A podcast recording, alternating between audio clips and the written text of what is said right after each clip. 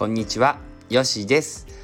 この番組は、スペイン・マドリッドで生態院を経営するよしが、えー、セッションの中で話している内容を皆さんと共有するという試みの番組となっております。えー、健康のことはもちろん、えー、東洋哲学、えー、夢の叶え方、そんなことも話してますので、よかったら聞いていってください。えー、こんばんは、えー、よしです。いい、皆さんお元気ですか？いつもありがとうございます。えっと、今日はですね、えっと、昨日ちょっとね、久しぶりに始めまして、今日はですね、あの、多分、クリスマス、な、クリスマス前から、ね、忘年会から始まって、えっと、正月ですね、あの、ご飯ずっと食べたりして、どうしても飲み過ぎとか、ね、あのことで胃がもたれたりしてる人が多いんじゃないかなということで、ちょっと胃もたれについてのお話をしようかと思っております。ね、えっ、ー、と、多分胸がちょっとこう、もたれたり胃がもたれたし、胸があたりがこう、ムカムカしたりとかする症状がきっと出たりとかするんですよね。で、実際その胃もたれになれば、もちろん、あの、やっぱり薬とか、ね、胃腸薬とか飲むわけなんですけれども、あの、飲んで、飲んでしかも、あの、また辛いものとかね食べたり甘いものとか食べたりとか、ね、する人いるんですよねもう本当にあの一番大事なのが基本的に、えーと、断食じゃないですけどちょっと食事の量を減らすってことですよね。で食事の量を減らしたとしてもやっぱちょっとエネルギーが出ないのでやっぱりちょっとこう軽いものですよね軽いもの一番おすすめしてるのがやっぱりあの日本で言ったら和食ですよねお味噌汁とかね具をきちんと入れて。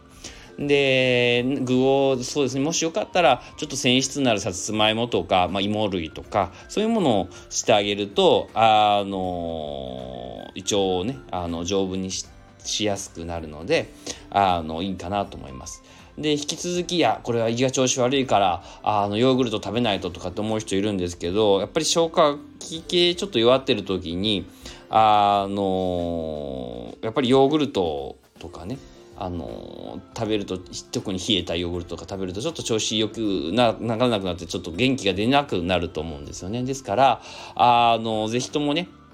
あの脂っこいもの甘いもの辛いものそんなものはねちょっとこう控えてですね。プラスそのあったかいものですよね。例えば朝起きてですね白湯を飲むとかねあの朝起きて足浴をするとかあのもしお好きでしたらアロマねあのとかあのなんでしょうラベンラベンダーとかねまあ好きな香りをあれするとかちょっとこう徐々にねあの100%で動けないかもしれないんですけど徐々に徐々にという感じですねあのちょっと胃が疲れてるということで胃がもたれてるということであのしていかれるといいと思うんですよね。であのこれ胃がもたれてるとこ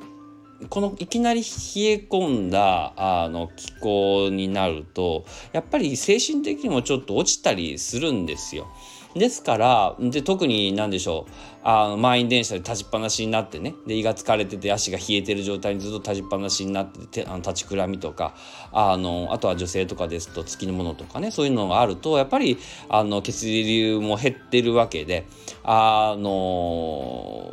ちょっと倒れたりとか貧血とかに起こりやすいのであ繊維質のあるものとか言いましたけどプルーンとかねそういうものとか鉄分ですよね。もう取りながらですねあのちょっとこう徐々にねあのまあ一日そうですねあの食べ終わった後でこうスタートしてそうですねまあ60%ぐらいできれば合格かなみたいな感じで、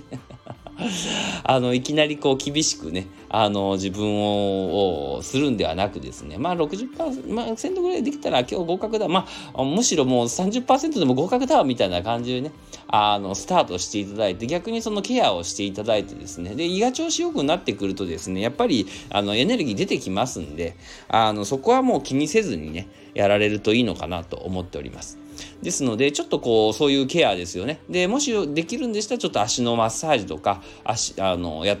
たりとかあのお腹を温めてあげるとかホットパックホカロンとかね電子レンジでするのありますけどもああいうので温めてあげるとかねあのするといいと思います。でその疲れてる時にねこうあの細かいもの見たりとかするとまたちょっと良くないのであのまた寝れなくなったりするのであのやっぱりこう気の巡りが良くないっていう状況にもなってますのでですのでちょっとねそういう意味ではあの意識してあの自分のケアをしてあげるということでいいのかなと思っております。ということで、えー、こんな感じで終わらさせていただこうかなと思っております。はい。ではまた引き続き明日もね、あのいろいろ健康情報を話していきますので、よかったら聞いていってくださいね。はい。では、スペイン・マドリッドから、アディオース